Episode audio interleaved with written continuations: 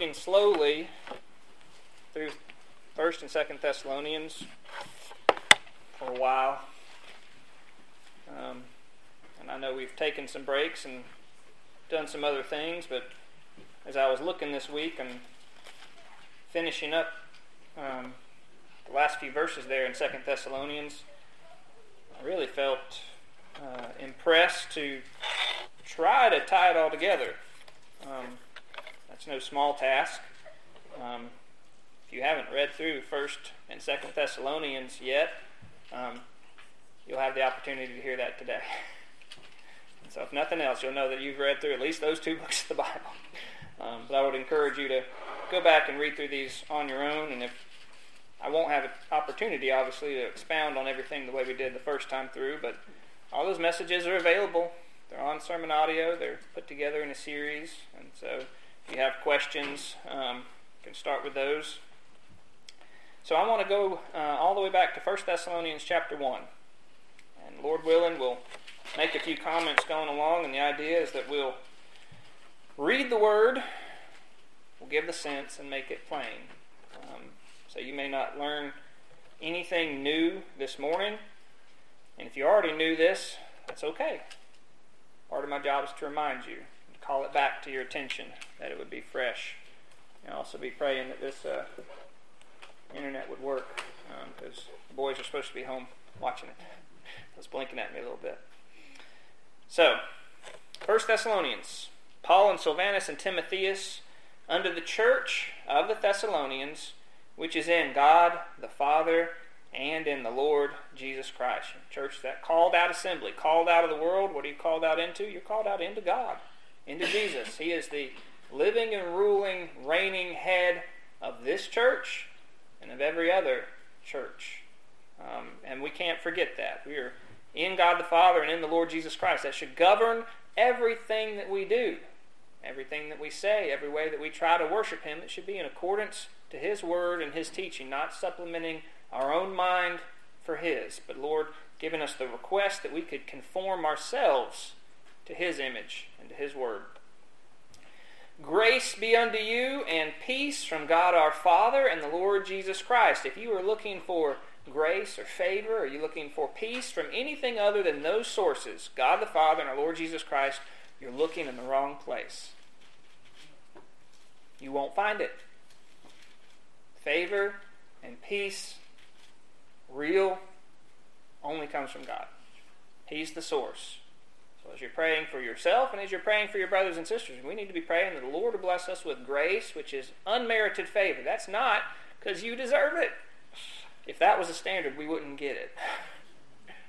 Unmerited favor, that we get it anyway, because He's good, because His mercies are new every morning. So praying that the source of our source of grace and the source of peace, real peace, which is God our Father, and the Lord, Jesus Christ. Again, Lord means master, means you're a servant. He's the boss. We're not. Our Lord Jesus Christ. We give thanks to God always for you all. So Paul and those that are with him are thanking God for these saints there at Thessalonica. Remember, he's only able to be there about three weeks before he was run out of town by the unbelieving Jews. But he's thankful for them, making mention of you in our prayers, remembering without ceasing as they're praying, they're remembering something about them. Your work of faith. Their faith was in work. Their faith was in action. It was visible, right? Their work of faith labor of love, that implies that there's some toil involved with loving one another. It doesn't just come naturally or easily, but there is effort goes into laboring in love, work of faith, labor of love, and patience of hope in our Lord Jesus Christ. Well, what's that talking about? Patience of hope. That's patiently waiting for the Lord to come back. That's the hope, the assurance that He is coming, that if you are living your life and the assurance that He's coming back, that'll be reflected. As opposed to living life, well, maybe He'll come, but I don't know, I'll just do what I want. So, work of faith, labor of love, and patience of hope in our Lord Jesus Christ, in the sight of God and our Father, doing all those things in God's sight, not just in man's eyes. Right? Scribes and Pharisees did a lot of things to be seen of men. But when we serve God, serve from the heart, doesn't matter if anyone else sees it. Now, here's the kicker they will, but they're not the audience you're trying to please or impress. You're doing all things to stand and fall before your Father in His sight. So he's thanking for them, thanking God for those things in them, knowing, brethren beloved, your election of God. Right? He's able to understand and see that this group of people, how they've changed their life. They were serving idols, like idols of Gentiles, you know, Greek mythology, you know, Roman mythology, all that. They were serving that and thought it was real. And the Lord did a work and brought the truth to them, and now they've changed from that, and they're serv- no longer serving those dead idols, they're serving the living and true God. And their life is reflecting their faith and their love and their patient waiting for Christ. And so he's able to know by the change in their life their election of God. He can see that God chose these people. He's done something in them that man by itself can't do. For our gospel came not, on, not only unto you in word only, but also in power and in the Holy Ghost and in much assurance. The impact within their lives, there was power. It was shown, it was manifest. There was a change in their life. If you go to someone who is not a born again child of God, all the word can come to them is in word only. And they can't hear it. But when you have someone whose heart the Lord is opened, when they hear that truth, there's a power that comes to it. And it's evident in power and in the Holy Ghost and in much assurance. That assurance, that confidence that what these things are saying are true. As, we, as ye know what manner of men we were among you for your sake. Part of this is saying, look at the example. The example of the lives that we lived while we were there. All right, and that's that's something we need to always be discerning. When we're hearing somebody teach something about God, look at their life to see if they're living out what they teach. Right? If they're not matching out and serving God you know, honorably and justly and doing the things that they say that you ought to be doing, well, there's a problem there. Right? But he's, Paul is saying we had a good example. You know what manner of men we were among you for your sake. And you became followers of us, and more importantly, of the Lord. You can be followers of those men if they're following the Lord. Followers of us and of the Lord, having received the word in much affliction with joy of the Holy Ghost. There was problems, there was troubles, there was strife from the very beginning of this church, there in that town, because they were preaching preaching the gospel, preaching the truth, and yet they still received it with joy of the Holy Ghost because they had found something more precious than all the trials and struggles and hardship that are going to come with it. Right? That precious pearl, the man who cast everything else aside, sold all he had, and went after just that one precious thing. That's the gospel. So they received it with joy the Holy Ghost. All right? So that you became examples to all those, in samples, to all those that believe in Macedonia and Achaia.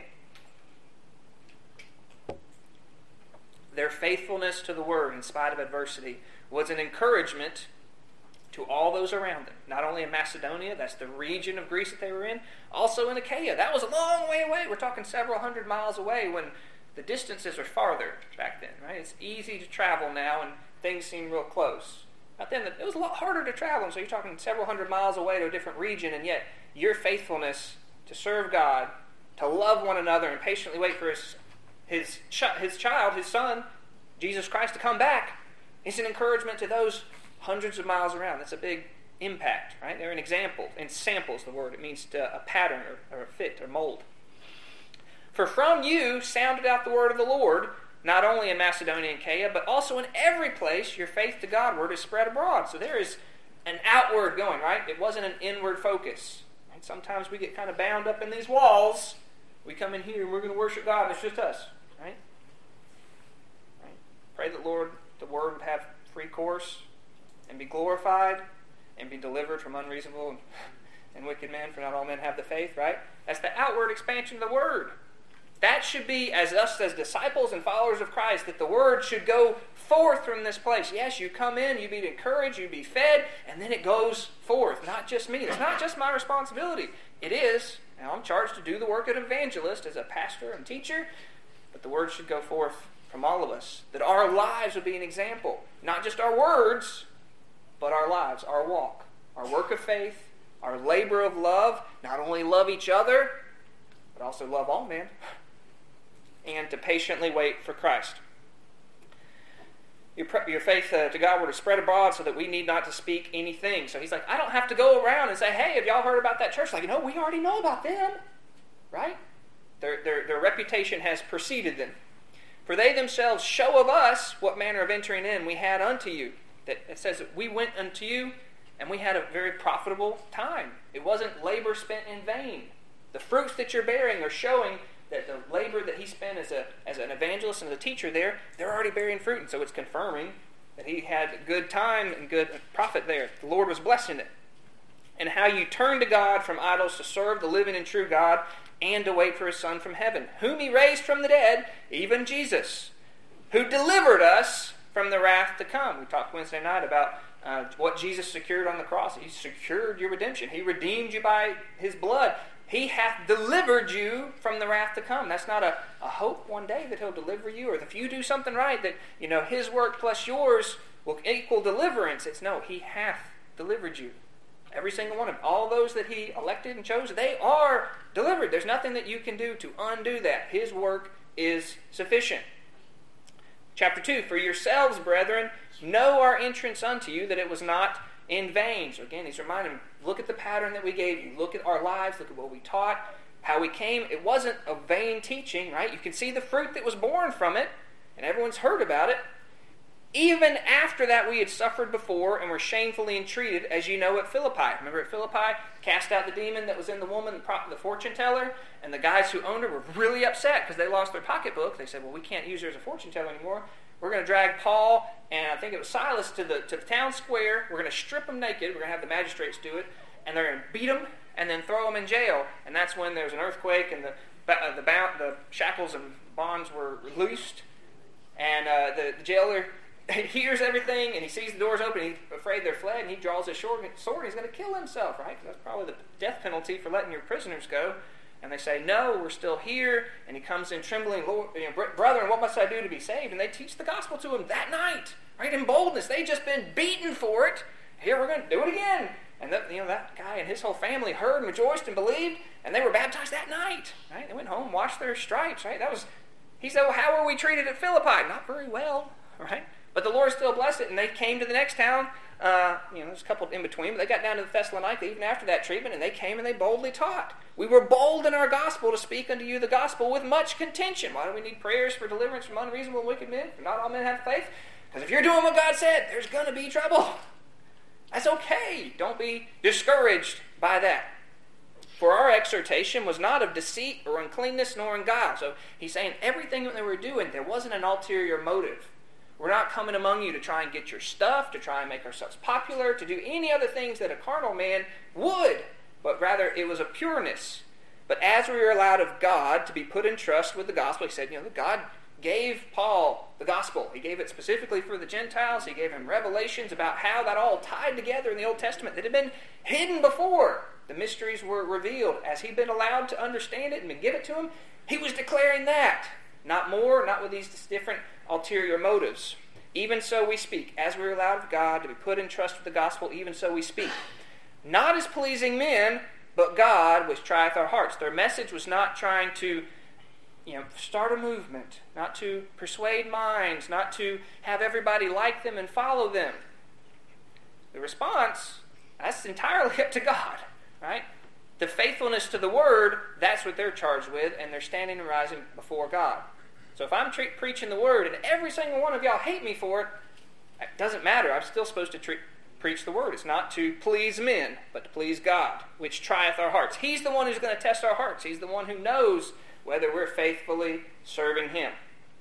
For neither at any time, so again, he's talking about how he was when he was among them, neither at any time used we flattering words, as you know, nor a cloak of covetousness.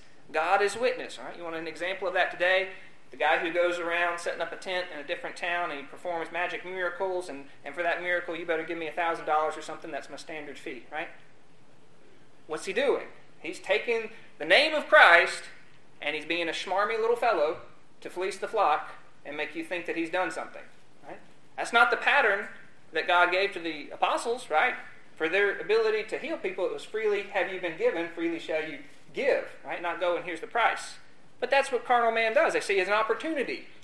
And so he's saying, we weren't doing that. We weren't there to flatter you with butter it up. We didn't have that smooth, smooth silk tongue of a car salesman, nor a cloak of covetousness. We weren't hiding the fact that we wanted your stuff. Um, God is witness. He said, God's standing before. He's the one I've got to rise and fall on. He can testify of our motives. Nor of men sought we glory, neither of you nor yet of others. We weren't coming in to say, yeah, we're, we're something, trying to build ourselves up. But we were gentle among you, even as a nurse cherisheth her children, as a nurse cherisheth her children, one who's caring for children, they're kind and gentle. We were gentle among you. So, being affectionately desirous of you, we were willing to have imparted unto you not only the gospel only, that's one thing they were imparting. I want the gospel only, says, but we loved you so much, we were willing to give our own souls, our own life, that you were that dear unto us. that's what that, that word soul there. That doesn't mean our immortal soul. It means willing to give up my own life, the breath, that which allows us to move around. He said, I'm willing to lay that down if it's, you know, for your need. Right? You were dear unto us. That's some dear love, right? That's the pattern that Jesus gave us. You know, if we're to love each other as He loves us, well, it was a self-sacrificial love, and greater man hath no, hath, you know, there's no greater love than for a man to lay down his life for his friends. Right? So that's what he's talking about, the willingness to do that. For ye remember, brethren, our labor and travail, for laboring night and day, because we would not be chargeable unto any of you, we preached unto you the gospel of God. So he's there working in the daytime. I don't know if he's making tents here. He did that in other cities. But he's working to support himself because he is not going into this city as an evangelist to take money of them. Right? He had the right to do that. And we'll talk about that later in uh, the second Thessalonian later. But he's setting an example of I'm here to work. And so you don't have to pay me a thing. I'm going to freely teach as I come unto you. All right? because we would not be chargeable unto any of you. We, wouldn't want, we didn't want to be an expense unto you. We preached unto you the gospel of God. And he did that so there would be no scintilla, no little bit, no evidence that anyone could say, well, he just wants your stuff. Because the rebuttal for that is, really? Then why didn't he take any of our stuff? Right? It's hard to question motives when you don't give any, any evidence or any slightest bit of give on it. Does that make sense? Ye are witnesses, say, you, you saw how we were. And God, God also is witnesses, how holy, holily, lived a holy, and justly and unblameably we behaved ourselves among you that believe. As you know, how we exhorted and comforted and charged every one of you, as a father doth his children. What's he comforting and charging and exhorting them? That ye would walk worthy of God that's the charge. That you would walk worthy of God who hath called you unto his kingdom and glory. So he was living a good example, and he was charging them, follow his example, and live a holy life, worthy of God, right? That's what he's called us to. For this cause also we thank God without ceasing, because when ye received the word of God, which ye heard of us, ye received it not as the word of men. It's not just saying these guys came to town, they've got some smart, you know, psychology or philosophies or whatever, you know, it's their, their idea. But rather what it is in truth, the word of God, which effectually worketh also in you that believe. Recognizing that the word of God is the word of God. The only reason you're able to believe that is because the Lord lets you believe that. He gives you the faith to discern it. For ye, brethren, became followers of the churches of God, which in Judea are in Christ Jesus for ye also have suffered like things of your own countrymen, even as they have the Jew. He, said, okay, you followed, you know, in time that they had heard and believed first. And what happened then? They were persecuted back in Judea and Jerusalem, right? Some of the leaders, the apostles, were taken and killed, and they were persecuted and they dispersed out. He says, well, you're following the same pattern. Here, you're believing, and what's happening? You're experiencing the same kind of persecution, even as they have of the Jews. What the Jews do? They they killed the Lord. They both killed the Lord and their own prophets and have persecuted us, and they please not God and are contrary to all men. So it doesn't matter whether they were Jew or Gentile. If they were unbelieving and they're wicked, they hated what God sent. So it's following here too that they hate you as well. And what do they do? They forbid us uh, to speak to the Gentiles that they might be saved, to fill up their sin always, for the wrath is come upon them to the uttermost. All right? Remember that we were delivered from the wrath? The wrath has come upon them, the wicked, the unelect, all those that hate God. The wrath has come upon them to the uttermost, and it's going to be fulfilled on that final day. All right? But we, brethren, being taken from you for a short time in presence, not in heart, endeavored the more abundantly to see your face again with great desire. Remember, he was running out of town. He went down to Berea, and the same Jews from Thessalonica came down there and ran him out of town again. He had to get on a ship and go down, way down to the, the southern, portion of Greece down to Athens. And he was there for uh, a while, and then he uh, would leave there and go on over to Corinth. He desired to go back, but uh, he wasn't able to. Wherefore, uh, wherefore we would have come unto you, even I, Paul, once and again, but Satan hindered us. There were things that stopped his desires from being able to go there. For what is our hope and our joy and our crown of rejoicing? Not even ye in the presence of our Lord Christ Jesus at our coming. You know, as any uh, pastor or evangelist could tell you, if they're preaching and teaching the gospel and you're seeing the Lord's people see it, understand it, respond to it, that's exciting. The best thing that they have is that on that last day, you'll see those people that you taught standing there, you know, among the sheep. You didn't have anything to do with making them sheep, but you had the privilege of telling them the great news of what Christ has done for them and letting them dwell in that that that, that knowledge. And then to see them there on that last day, that is that is his crown, that's his joy, that's his rejoicing. He doesn't get to claim credit for it, but it's a pinnacle of, of happiness and joy. All right? For ye are our glory and our joy. Wherefore, because of that, when we could no longer forbear, we thought it good to be left in Athens alone. So he's there at Athens for a time. He sent Timotheus, our brother and minister of God, back up to check on him. Right? Our fellow laborer in the gospel of Christ, to establish you and comfort you concerning your faith. And he hadn't been there very long, right? And so he wants to have someone go to make sure they're still centered, make sure they're still focused on the right things, they're not being distracted, and to comfort you to make sure that you're focusing on the right things, that you can be of good comfort despite the adversity. That no man should be moved by these afflictions, because that's their carnal temptation, right? Well, we're doing this thing, we've stopped serving idols, and life's gotten a lot harder. Right? That was kind of the, uh, in the Old Testament, the Israelites. There was a time when uh, they were told to put away all these idols, and, and they did, and then things got worse. And like, well, things have just gotten worse since we quit offering sacrifices to, you know, the goddess of heaven, the, the stars and the sun and the moon. Well, we ought to do that again, right? No, that's your long con- wrong connection, right? Just because things are harder doesn't mean that you're not doing the right thing. All right?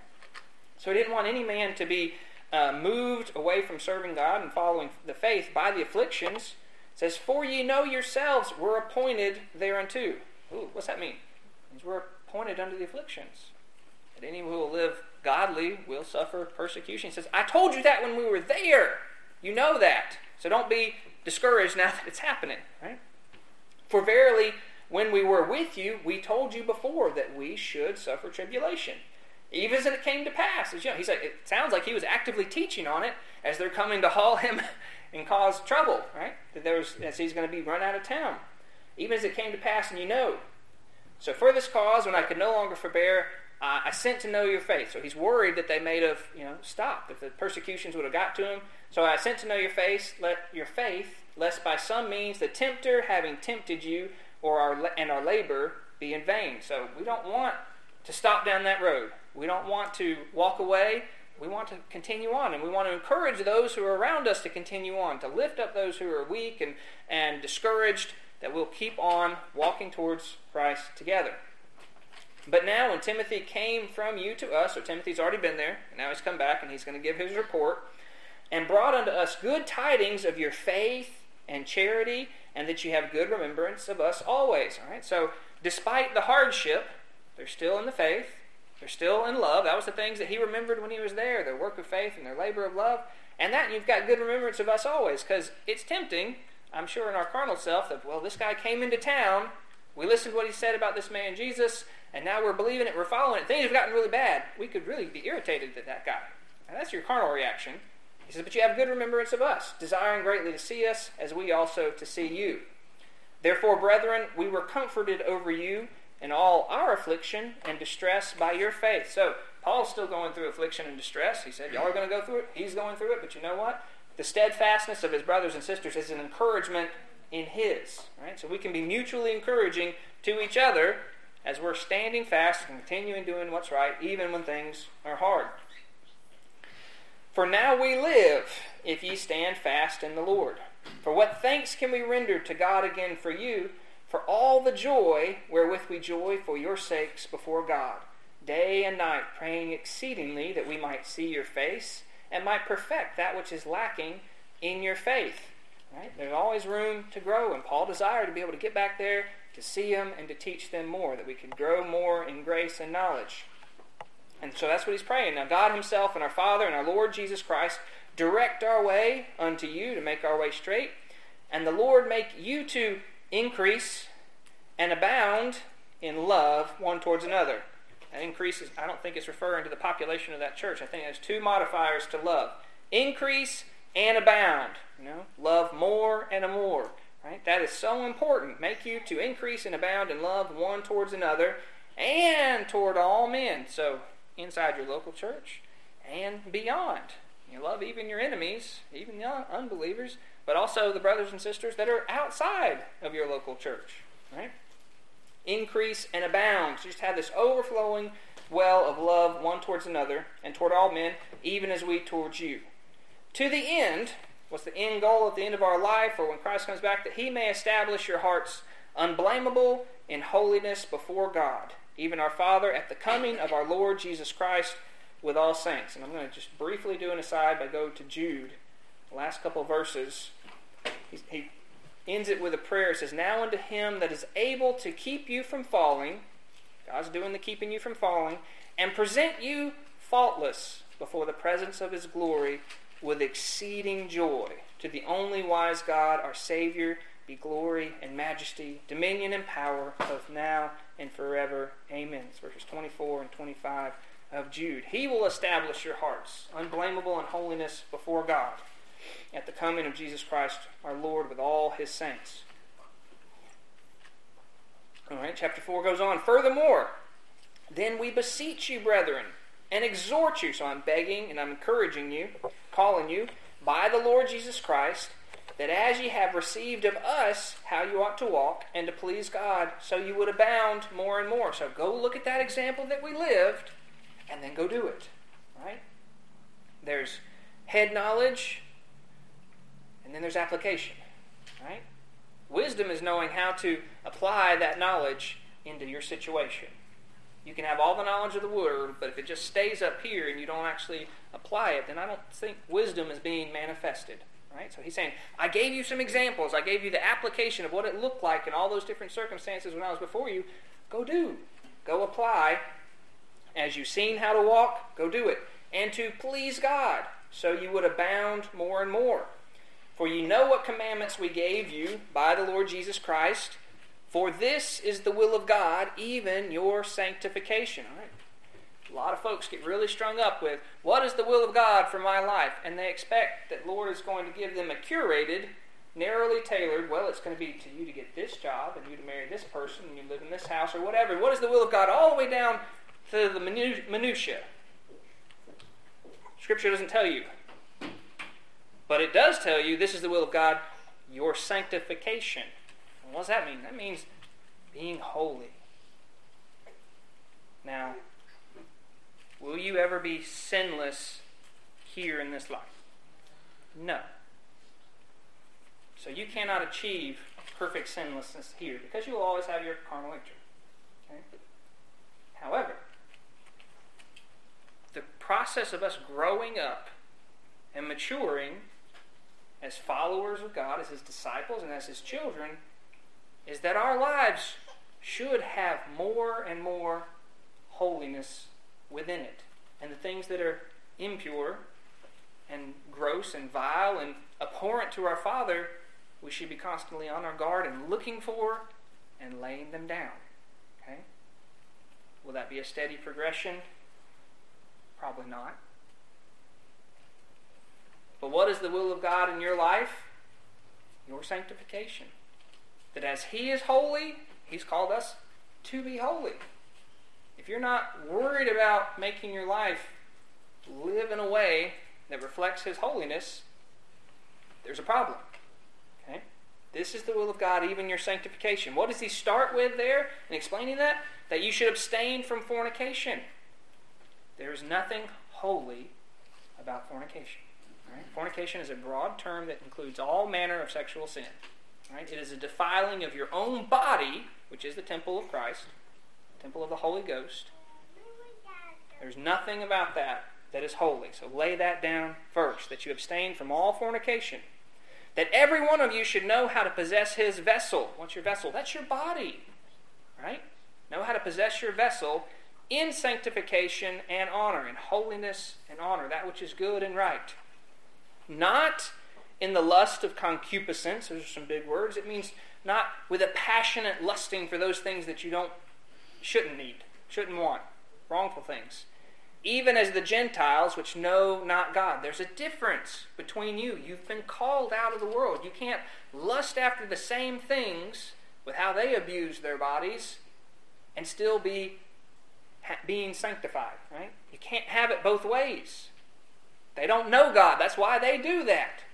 If you've been called to Him and you do know Him, you can't, can't pursue it the same way. You can't. You can try. The Lord's going to chasten you because He loves you and get your attention and draw you back to Him. But that is not the standard. It's not, well, the Lord's done all the work, so I can just live it any old way. Know, that's not the attitude of a child of God. That's the attitude of somebody who says, well, that sounds pretty good, but it doesn't have anything to do with their heart. All right? So, leaving aside fornication, leaving aside the lust of concupiscence, that coveting, that's what concupiscence means coveting. Coveting whatever it is, whatever it is you covet.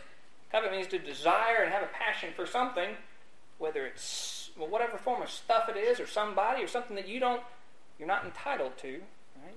No one, God never sent you anybody else's spouse or anything like that coveting things or experiences, or whatever it is. We're not to have, that's not to be our passion.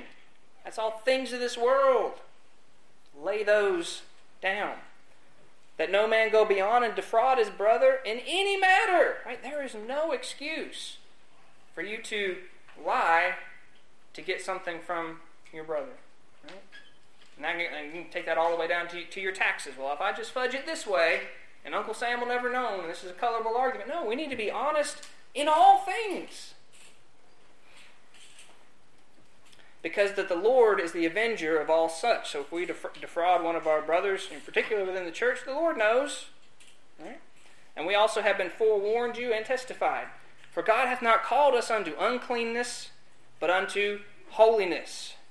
He therefore that despiseth, despiseth not man, but God. So someone who hears these words and despises it, well, I don't have to live like that, right?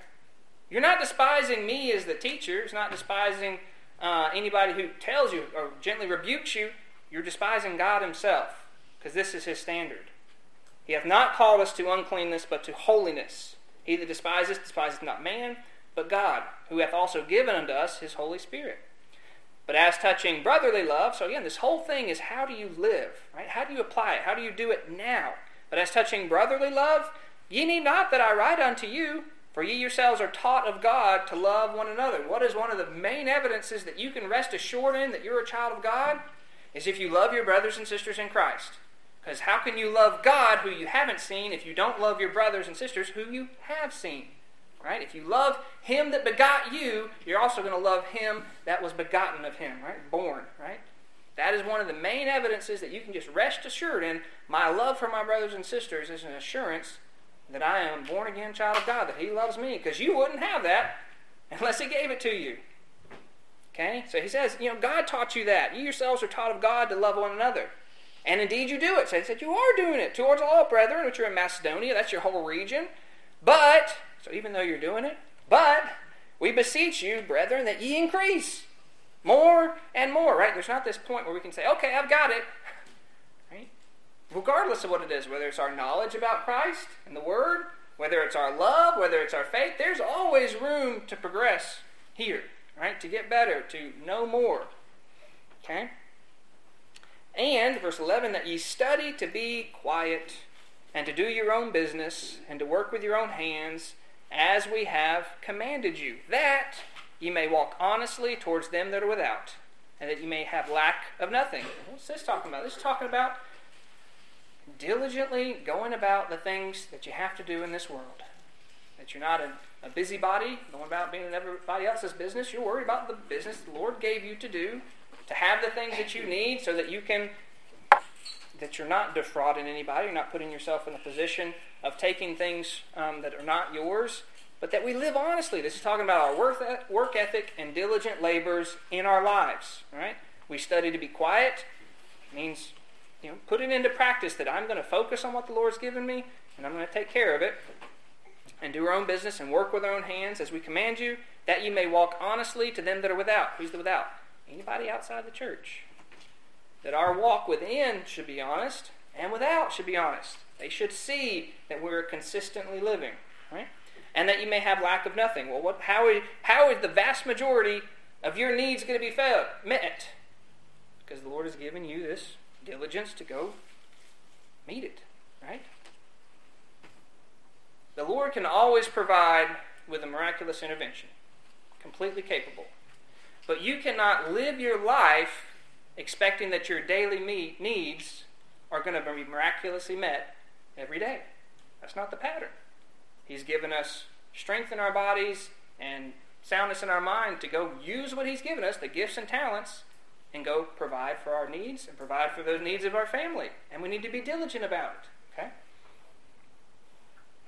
Verse 13 says, I would not have you to be ignorant, brethren, concerning them which are asleep. So there are some that have already passed away.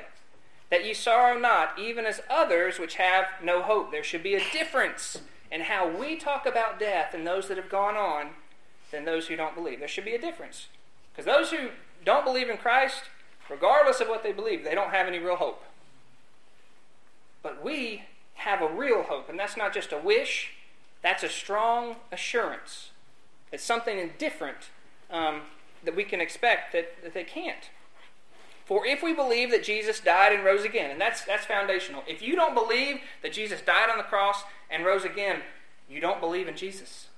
You're not a Christian. You can't have being a follower of Christ if you don't believe that he died and rose again. If he's still dead in the grave to you, there's no point to any of this. Right? He died and rose again. Foundational. Even so, them which sleep in Christ will God bring with him. That's referring to their bodies. He told the thief, Today you'll be with me in paradise. That's where your soul is when you're dead. You're with Christ. But your body goes to the ground, and that's where it will remain until there's the final great resurrection where your soul and body are reunited and you've got a perfect body given to you. All right? Sleep, those, those that sleep in Jesus will God bring with him. For this we say unto you by the word of the Lord, that we which are alive and remain under the coming of Christ shall not prevent, and that prevent means precede or go before, we will not prevent them that are asleep. And then you get this picture of Christ coming. Listen to this. For the Lord himself shall descend from heaven with a shout. I have to whisper that in a shout, right? A shout.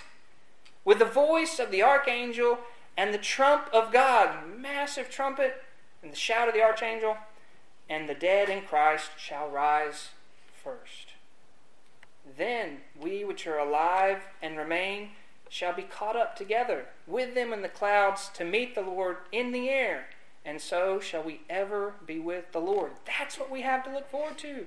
That's the hope, a bodily resurrection to be with our Lord. If we're dead, we'll be with Him immediately with our soul, but one day He's coming back and we'll be with Him soul and body. Hmm? And if you're still alive at that time, you're going to see an amazing sight as these graves burst forth. Wherefore, comfort one another with these words. Comfort. We can be going through persecution. We can be being stoned as they did back then, we could be being shot because we're standing fast for the word, and we still don't have to sorrow like others do. This truth stands fast. This is the rock that he builds his church on. The rock is that Jesus is the Christ. Right? And you know, Peter? Sometimes they get that a little confused. What's the rock? The rock is that what Peter just said, that Jesus is the Christ, that he is the Savior. That Jesus Christ has come in the flesh and he died and he lives. Amen. Yeah. And that's who we serve. And he's coming back and he is going to bring all of his to him. Chapter 5 says, But of the times and seasons, brethren, ye have no need that I write unto you. So that's the next question. You start talking about that, and then the question is, Well, when? right? When? Well, short answer is you don't know. So quit trying to figure it out. You know, tabloid says it's going to be this date. I can almost guarantee you it's not going to be that date. But of the times and seasons, brethren, ye have no need that I write unto you. For ye yourselves know perfectly that the day of the Lord so cometh as a thief in the night. It's not going to be broadcast. It's going to be not going to be known. Comes as a thief in the night. For when they shall say peace and safety, then sudden destruction cometh upon them and tra- as travail upon a woman with child, and they shall not escape. In another book, it talks about it's like when Noah was building the ark. Like no one knew when it was going to start raining. You know, they were giving each other, you know, giving out, having weddings or having babies or doing all the things they normally do, and then the rain started. Right? No one had predicted it. No one knew it was coming, and it just came. The same way you can't predict when a woman's going to go into labor. It just comes upon them. Right? There's no advance notice, and they shall not escape. There's no way out. Right? But ye, brethren, are not in darkness, that the day should overtake you as a thief. Well, you just said? You said it was coming as a thief. We won't know. Correct. You won't know. But how you live is you should be alert and sober and ready at any time. Right? So if you knew someone was going to break into your house tonight, what would you do? You'd be sitting up, right? You'd be ready. Right? Well, that's the idea. That if you don't know when it's coming, well, you'd be ready all the time because you're children of the light. We have light in our life. We talked about that last week. We're children of light. We should walk as children of light, which is holily in anticipation of Him coming, like it's real. Not like it's just kind of, oh, well, that'd be nice, you know. Not that, you know, that old country song, you know, everybody wants to go to heaven, but not everybody wants to go now, right? That's a sorry song. That's that they like the idea of heaven as for later, after I enjoy all the good of this time, right? That's, that's Moses enjoying the pleasures of sin for a season. Lord calls me to heaven now. I'm infinitely better off. Right? He calls you to heaven. You, you're infinitely better off. If he comes back now and wipes out this whole thing and you never, you know, grow up fully or go to college or have the wife and kids, all the things that you've kind of got these check boxes, if you don't do all those things because Christ came back, you're infinitely better off. Okay? So we are children of light, children of the day, not of the night, nor the darkness. Therefore, let us not sleep as others do. Right? Y'all ever just check out of your walk with God? You just get wrapped up in the things of this world and following on. That's, that's you going back to sleep. Wake up! The time's at hand. It's nearer now than when you first believed. They that sleep, sleep in the night. They that are drunken are drunken in the night, right? All those things that the children of darkness do, they do it in the nighttime. But let us who are of the day be sober, alert, stone cold sober, right? Alert, putting on, got two different pieces of armor here that it describes for us. Putting on the breastplate of faith and love, and for a helmet, the hope of salvation. Right? We need to guard both our hearts and our minds. Right? That's the purpose of the breastplate, right? You're wearing your, your metal breastplate, you're out there fighting with the night, and you get sword chat, you know, poking at your chest, right? A lot of force, right? Well, what do you hope holds? that your breastplate holds up, right, and pr- protects your vital organs, right? Guards your heart. What's your helmet guard for? Your head, your mind, right? Well, during your life, you are going to have discouragements, you are going to have frustrations, you're going to have a lot of things that are tempted to drag your heart down. The thing that bolsters and protects your heart is faith and love. Dwelling on faith and love. The faith, the truth of what Christ has done, your ability to believe that it's real, and your love love for the Father, love for the Son, love for your brothers and sisters in Christ. That's how you guard your heart. Strapping that on every day and living that out. Same thing with your head. Your head will mess with you, right? Regardless of what's going on, the hope of salvation. The assurance that what Christ has done is accomplished right? regardless of all the worries and all the cares and all those other things that you can beat yourself up over. I didn't do enough, or I did, you know, whatever. Going back to keeping it in perspective, I have salvation secured for me by the Son of God. And there's no one who can stop his hand or say, What are you doing? or No, you can't do that. It's secure. It's a check, it's a boundary for us of where we can get completely out of whack within our lives and our hearts and our minds if we go back and focus on those things. That Jesus' work accomplished what he set out to do. That's the hope of salvation, right? Not only that, that includes the inheritance that he's prepared for us to be with him. But he's coming back. We just talked about that. And he's coming back, and we're going to be with him forever. Let that be these strong boundaries within our life so we don't go off into the ditches of this world.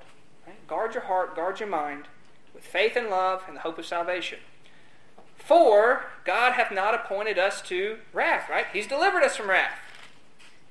The wicked? He has appointed them to wrath, and they will get the full measure of it. But he has not appointed you to wrath, but to obtain salvation by our Lord Jesus Christ. Take that to heart. Rejoice in that. This day is really getting me down, whatever it is. Think on that.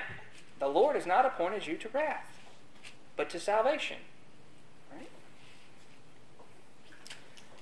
By our Lord Jesus Christ, who died for us, that whether we wake or sleep, we shall live together with him. So whether you're still alive when he comes back or whether you're already dead, we're all going to bodily live with our Savior. That's what you've been appointed to. Wherefore, comfort yourselves, comfort yourselves together and edify one another, even as you also do. He said, You're already doing that. You're also you're already comforting yourselves with these words. You're already building each other up. What does that imply? That, times, that implies there's times when you're going to be low. And you need to be built back up. All right? Wherefore, comfort yourselves together and edify one another, even as you also do. And we beseech you, brethren, we beg you to know them which labor among you. This is talking about your teachers, your pastors, and are over them in the Lord, that, are, that labor among you and are over you in the Lord. With that role of oversight, that's what the pastor is. He's supposed to oversee, set the example by his words, to teach, and to point out the dangers as they come, and admonish you. That's to gently rebuke. And to esteem them very highly in love for their work's sake. Not because they're so great, because the work they've been called to is so great. And be at peace among yourselves. You want to encourage your pastor, be at peace among yourselves. Right? Now, we exhort you, brethren, warn them that are unruly. Warn them that are unruly. It means insubordinate. Give them a warning. Comfort the feeble minded. Feeble minded is one who is little spirited or faint hearted. Support the weak. The weak are those who are who are sick, again, are feeble. Be patient, long suffering, towards all men, see that none render evil for evil unto any man, but ever follow that which is good, both among yourselves and to all men. Why are those voice, verses right after each other? Because there's times when you're going to want to render evil back to someone who's unruly. There's going to be times when you're going to want to render evil back to someone who's feeble-minded. Well, well, if you just stop being, you know, weak-spirited and do the things you're supposed to, support the weak. Well, we could call them right. Here's the idea: those verses are linked. Our carnal natures want, wants us to be impatient, frustrated, snappy, think we're better than our brothers and sisters when they're struggling with these different things, whether they're unruly or they're feeble, feeble minded. But what we're called to do is love them and be patient and long spirited, but rather follow that which is good. So even if someone is pushing your buttons, you know, we got this whole idea of triggers. You should modify your behavior so you don't trigger my bad behavior. Y'all, that's not our standard. Regardless of who does what around you, you're to continue to do good. Not returning evil for evil, evil, but ever follow that which is good, both among yourselves and to all men. Why? So you can look great? No, because your God is holy. And that's what He's called us to. He is good and merciful to both the just and the unjust. You want an example for that? Look at the sun. Right? He could do it so that it only shines its rays on the houses and the crops and the people that he really likes, that he loves. Right? He could do that, but he doesn't. He's merciful to all with that. Same thing with the rain. That's the pattern that we're given to. Verse 16 Rejoice evermore. Pray without ceasing. In everything, give thanks, for this is the will of God in Christ Jesus concerning you. All right. Second thing, will of God sanctification, that you be holy. What else? In everything giving thanks, for this is the will of God in Christ Jesus concerning you. If we're giving thanks in everything, are we going to be complaining about everything? We're not.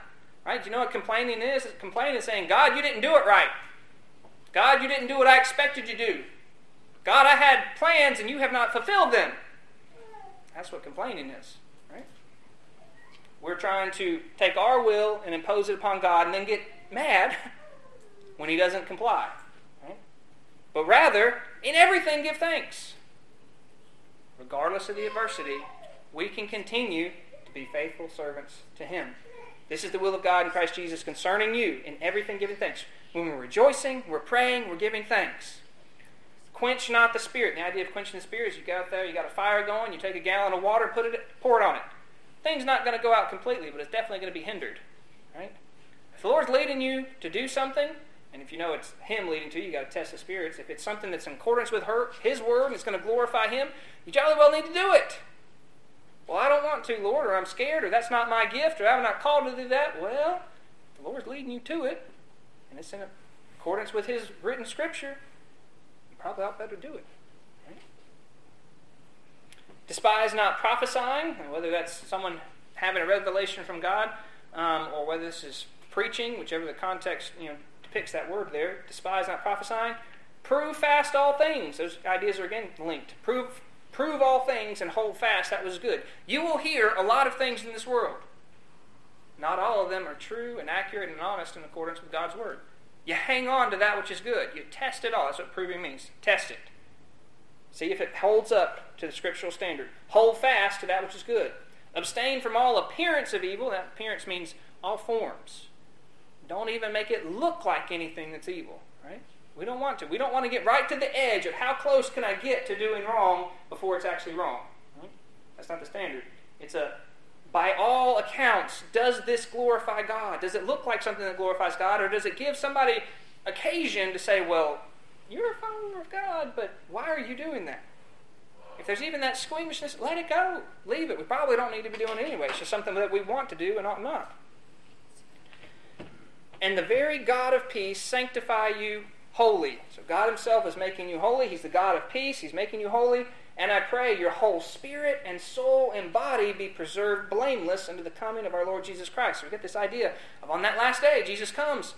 He's got your whole thing. He's preserving you. He is maintaining you. And that whole spirit. All right, well, what's the spirit? Your spirit, that is your eternal, immortal soul. That's what that word's referring to in that context. Um, the Greek word that's behind that, that's the spirit. And over here, the other word soul, that's referring to your life, your breath. This is, this is something that animals have that, don't, that plants don't. That's the distinguisher there. Your life and your breath, your whole body, your whole life, uh, your whole soul, your whole life, and your whole physical body. They all be pre- preserved and prepared blameless unto the coming of our Lord Jesus Christ. He's doing that. That's what you can rest assured in. You know, in Philippians 1 6 is that He hath begun a good work in you, shall perform it unto the day of Jesus Christ. Okay? Rest in Him. Rest in His assurance of what He's doing. Faithful is He that called you, who also will do it. God's not going to leave you. He's not going to abandon you. It's not a, all right, I'm spun you up like a top and you better keep going. If you fall over, you're out of, no. He's continuing to be with you this whole process.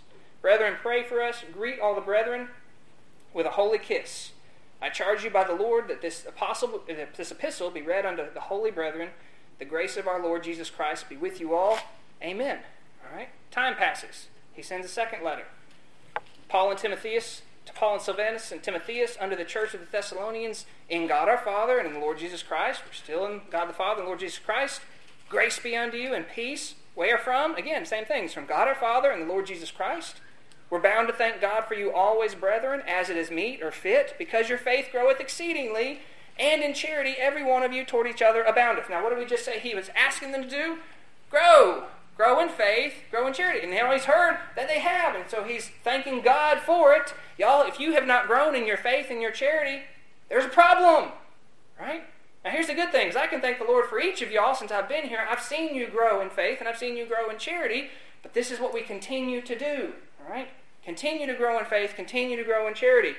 Because your faith groweth exceedingly, and the charity of every one of you towards each other aboundeth. That's a good thing. So that we ourselves glory in you in the presence of God, in the churches of God. So he's able to go around to other churches and, and talk about how good God is by what he's done for that Thessalonian church. All right? For your patience and faith in all your persecutions and tribulations which you endure. They're still having them. Right? They haven't stopped. It's just like, all right, you're growing in faith and you're growing in love. We'll take away the persecutions. No, they're still going on. And they're growing in spite of it. And so he's able to have this double example of look at what the Lord's doing with these people here, and look what the world is putting against them. And yet look how great God is, as they're still faithfully growing in love and growing in patience. Patiently enduring, patiently waiting for Christ to come back. All right? So these tribulations, they are a manifest token of the righteous judgment of God, that ye may be counted worthy of the kingdom of God for which ye also suffer. Right? Here's another encouragement in suffering that if you're suffering for Christ's sake, that's a symbol, that's a token, that's like a badge of saying, Christ has counted you worthy to suffer for his kingdom. That's a good thing. Right? He's bought this kingdom, with his own blood. He's put you into the kingdom and he's going to let you see it in a very visible and real sense. One day, you see it here now and you get glimpses of its glory, but if you're being called to suffer for it, that's an encouraging thing. That you're counted worthy to be among that. Because those who take lip service to this kingdom, when the suffering starts, you know what they do? They go. But if you're standing fast and you're faithfully serving, your love is still growing in the midst of it, and you're patiently waiting for Christ, the only way you can do that is if God's working in you. He's the one sustaining you.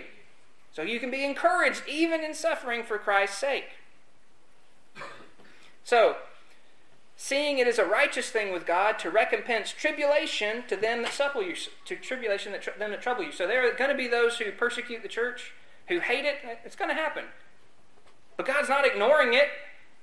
He knows what's going on, and then the result is He is going to have an accounting at the end of time at the great white throne with those who are troubling His church now.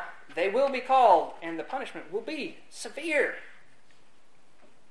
To you who are troubled, rest with us. That's what you'll receive.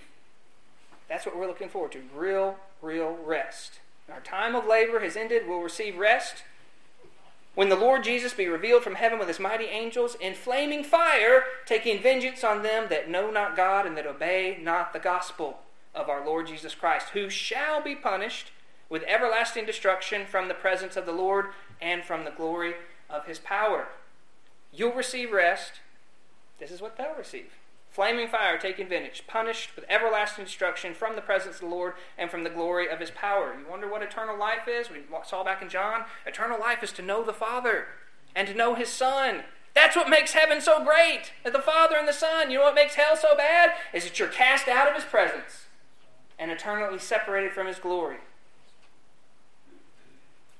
when he shall come to be glorified in his saints. All this is going on at the same time, right? He's coming to be glorified in his saints and to be admired in all them that believe. Who do you want to see more than anything else? If you're a born again child of God, you want to see him. You want to admire him with your own eyes. You want to glorify him. That's what that day is going to be a great, notable day.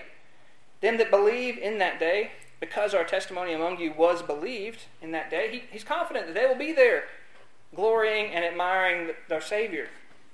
Wherefore, because of that, we pray always for you that our God would count you worthy of this calling and fulfill all the good pleasure of his goodness and the work of faith with power, that you would live here and now in the anticipation of that, like that's real with your calling. That the name of our Lord Jesus Christ may be glorified in you and ye in him. Not just at the end. Yeah, it will be at the end, but the name of Jesus will be glorified in your life now according to the grace of our God and the Lord Jesus Christ. Great that you be the Lord, the Lord Jesus be glorified in you and ye in him, according to the grace of our Lord Jesus and the Lord Jesus Christ. Now we spent a lot of time in chapter two several weeks ago unpacking all this, and I'm not going to try and unpack all of it. I'm going to read through it, and I trust that if you've got questions on it, you go listen to that sermon, and then come talk to me, and we'll try to you know, clarify it. But you had him saying in the first letter work quietly, study, you know, study to be quiet, work diligent with your own hands, and that he gave the confidence and assurance that Christ is coming back. Right?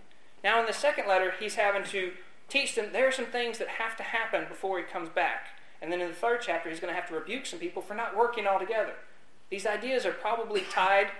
It's probably some folks are like, well, if he's coming back, well, I don't need to, you know, go to work tomorrow. Right? Jesus is coming, so let me just, you know, kind of let everybody pool the resources and we'll just eat off of it and eventually, you know, Jesus come back and it'll be good. You know? He's saying, no, there's some things that are going to happen before Jesus comes. Now we beseech you, brethren, by the coming of our Lord Jesus Christ and our gathering together unto him, that ye be not soon shaken, agitated, or troubled in mind, upset, or fearful, neither by spirit, nor word, nor letter, as from us, as at the day of Christ is at hand. So it doesn't matter how you hear it, whether somebody tells you it's a revelation or they're saying it to you or they sent you a letter, don't be fearful that the day of Christ is just at hand, like right, right, right now. Let, mo- let no man deceive you by any means, for that day shall not come except there come first a falling away. And we looked at what that meant. Um, we see several examples of that falling away from, from the faith, um, and that the man of sin be revealed, the son of perdition. So you got this individual, the wicked one, who he, he's going to be revealed. Now it says he's already working but at that point, he's going to be revealed. and what is you get some characteristics of him who opposeth and exalteth himself above all that is called God or that is worshipped. So everything that is worshipped or called God, he says, I'm only not only against it, I'm higher than it. So this is someone who claims to be God himself. Okay?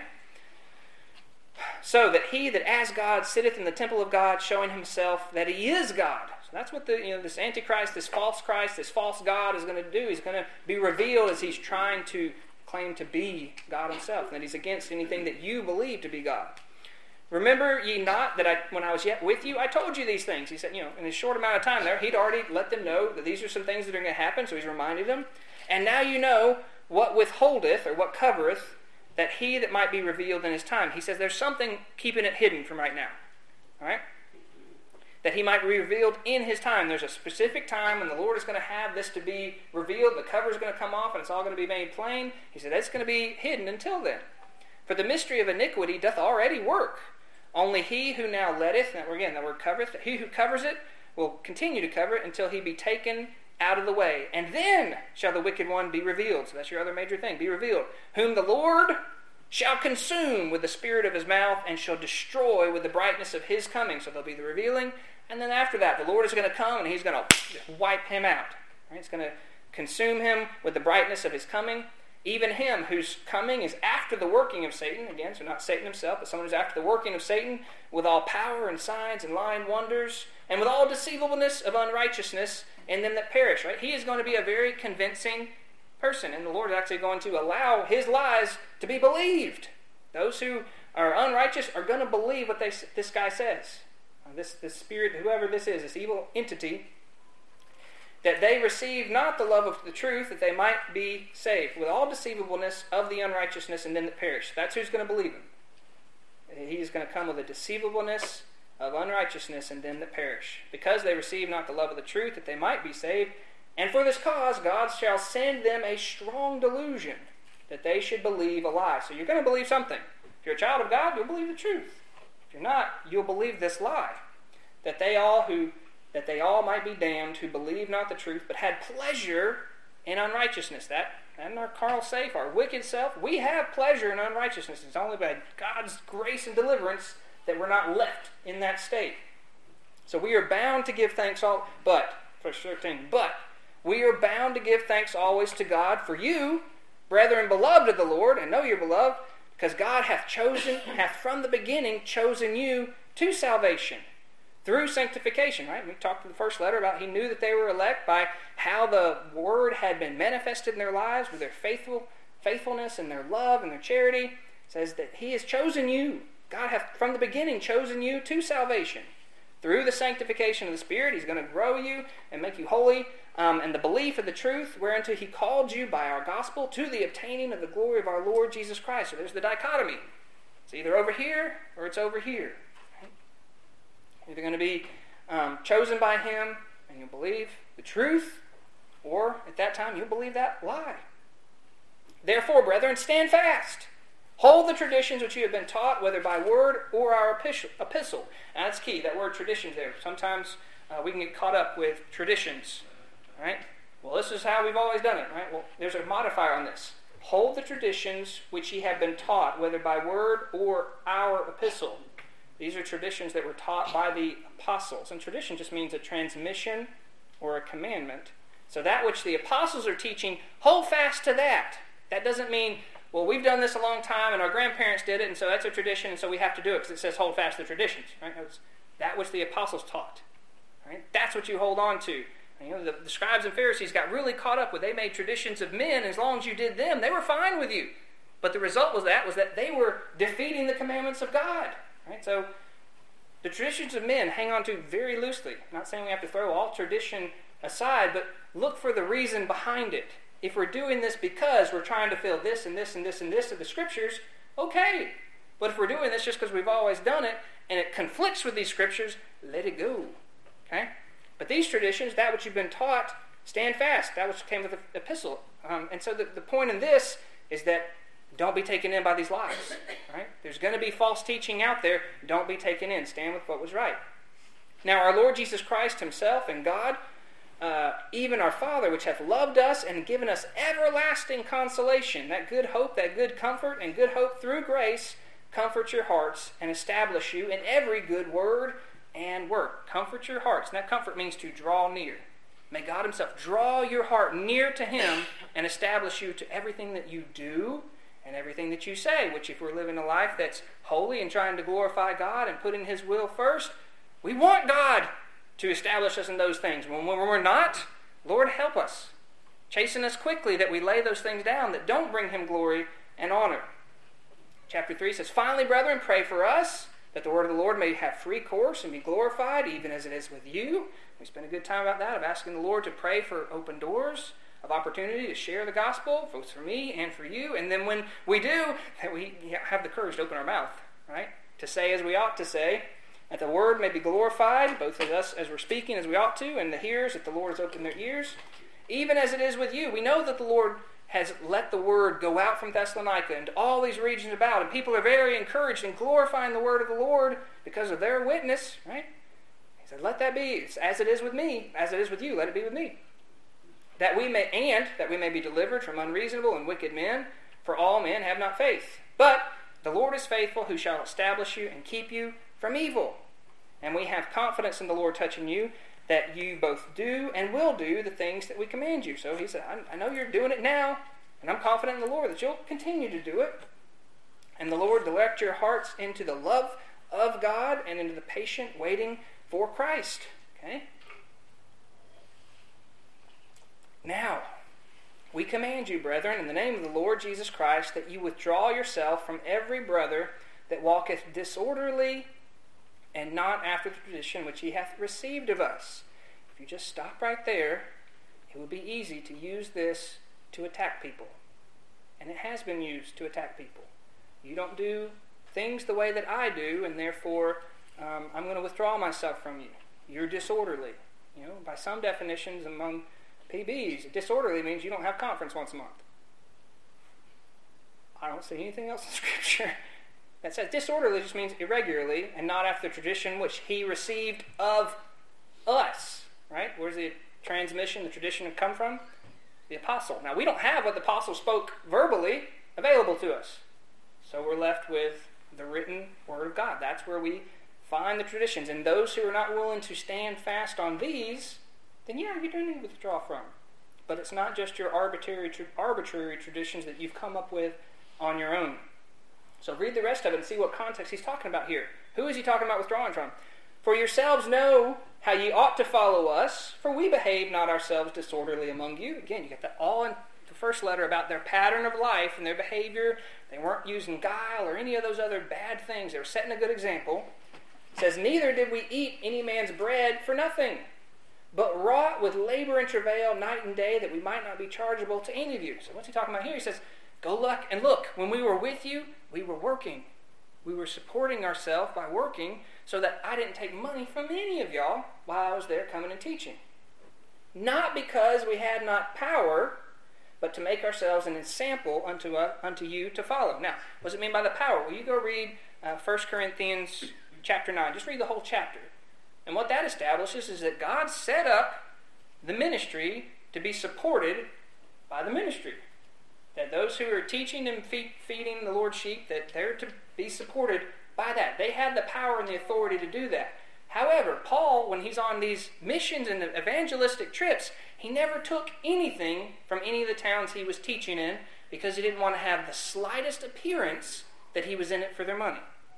Now, when he leaves town, they may send gifts after him. That's what the Philippians did. He had gone down the road to Thessalonica you know, and they are already sending things to support him, and that's a sign that the Lord is bearing fruit through them. But it's not because he's asking for them. He's not saying, "All right, I'm here. Y'all give me another cash." He had the right and authority to do it, but he didn't want there to be any appearance.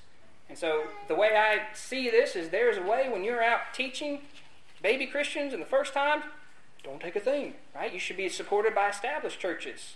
Right? And that's kind of the model that we have when we see elders who feel led to go places. We'll send some funds with them, encourage them on their way, because we're not expecting those that they're going and teach to support them. Okay? But that being said, that when you're here and you're in a local church and you have a pastor, yeah, it's your obligation and responsibility to support them. And y'all do that. And so I appreciate that. And you can see that all in 1 Corinthians. So that's what he means he says, it's not that we didn't have the power. They did. But we make ourselves an example unto you to follow us. So what was the example there? When they were there, they were working. For even when we were with you, this we commanded you that if any would not work, neither should he eat. For we hear that there are some which walk among you disorderly. Well, what is the disorderly? Working not at all, but are busybodies. All right. So this is someone who said, "I don't have to go have a day job." Right? This is an able-bodied individual. This is not talking about widows and orphans who cannot care for themselves. That's a different category that's dealt with elsewhere. But this is able-bodied individuals who are choosing to be lazy and say, "Well, we'll just eat off the church's common toll, and we'll, we'll just, you know, this is how we'll do it." and we won't work at all. He's saying, no, that's disorderly. Withdraw from that individual. That's not someone that you have to support and care for um, to make sure, because if they're not willing to work at all and they're able, then they don't need to be supported and maintained by the church. Now, at that time, there were widows who had no means of income, and it was the church's responsibility to make sure they went around and make sure they had bread for today. Okay? He's saying, don't take bread to their house if they're not willing to, to work. Right? That is an example. That's what the context here is talking about. Withdraw yourself from every brother who walketh disorderly and not after the tradition which he received of us. Well, the tradition is that you work, right? We, Christ is not coming right yet. Right? There's some major things that are going to have to happen. In the meantime, you keep on working. You live alertly. Um, you do the things that are needful. You work quietly, minding your own business, so that you have those things that you need. Back to the first uh, letter. And so from those who aren't willing to do that, that's an example of someone working disorderly, not after the commandments and traditions of the apostle. All right? Now, them that are such, so to those, he's saying, who are doing those things or aren't working, says, those that are such we command and exhort by our Lord Jesus Christ that with quietness they work. So if you're not working, start working, right? And eat your own bread. But, ye brethren, be not weary in well doing. Sometimes that's our knee jerk. You're not doing what you're supposed to. I'm just going to stop altogether of whatever good thing that I'm supposed to for fear that I'm going to let somebody take advantage of me. Right? This is the counterpoint for us of yes, they are commanded to work, and yes, you're commanded to withdraw from those brothers. This is within the church that's going on. But don't be weary of well doing. Don't be jaded. Don't be hard hearted. Don't stop and say, well, I'm just not going to do any good at all, lest somebody who's doing you know wrong by taking advantage of it. It's don't be weary in well doing. There's going to be times when we're discouraged. There's going to be times when we don't feel like it. Battle against that. Make sure that we're continuing to do what's right, not returning evil for evil. Again, remember back in um, warn those that are unruly, comfort the feeble-minded, support those that are weak. See that none render evil for evil, but ever follow that which is good, both among yourselves. And you wonder, why is he taking the time to go through both letters at the same time? Because these things are so linked whole thing is it's linked together, and there's these themes, and I don't know of any other way to kind of pull them all together. All right. And if any man obey not our word by this epistle, so you've told them by this epistle, and they still choose not to, note that man and have no company with him, that he may be ashamed. Yet count him not as an enemy, but admonish him as a brother. All right? This is to reprove one gently for their own good, not, well, you heard what the apostle said and you're not doing it, and so get out and I hate you. Right? Sometimes the idea of withdrawing from somebody has that real nasty connotation. That's not what's depicted here. It's that I'm going to continue to do what's right, and I'm going to require that you do what's right, and I'm going to withdraw from you so that you'll see what's right and do it. But I still love you. You're not my enemy. All right? But admonish him as a brother, and that admonish means to reprove gently. Right? Now, the Lord of peace himself give you peace always by all means. Again, what's our source of peace? The Lord, God. He describes himself as the Lord of peace. May he give you peace always by all means. Is he bound by any particular way of giving you peace? Is it got to be your checklist of, Lord, if I had these things, I'd be awful peaceful? No, he's got all manner of means. Lord, whatever pleases you, give me peace. Lord of peace, um, give you peace with all means. The Lord be with you. The salutation of Paul with mine own hand, which is a token in every epistle, so I write. The grace of our Lord Jesus Christ be with you all. The letters to the Thessalonians. Thank you all.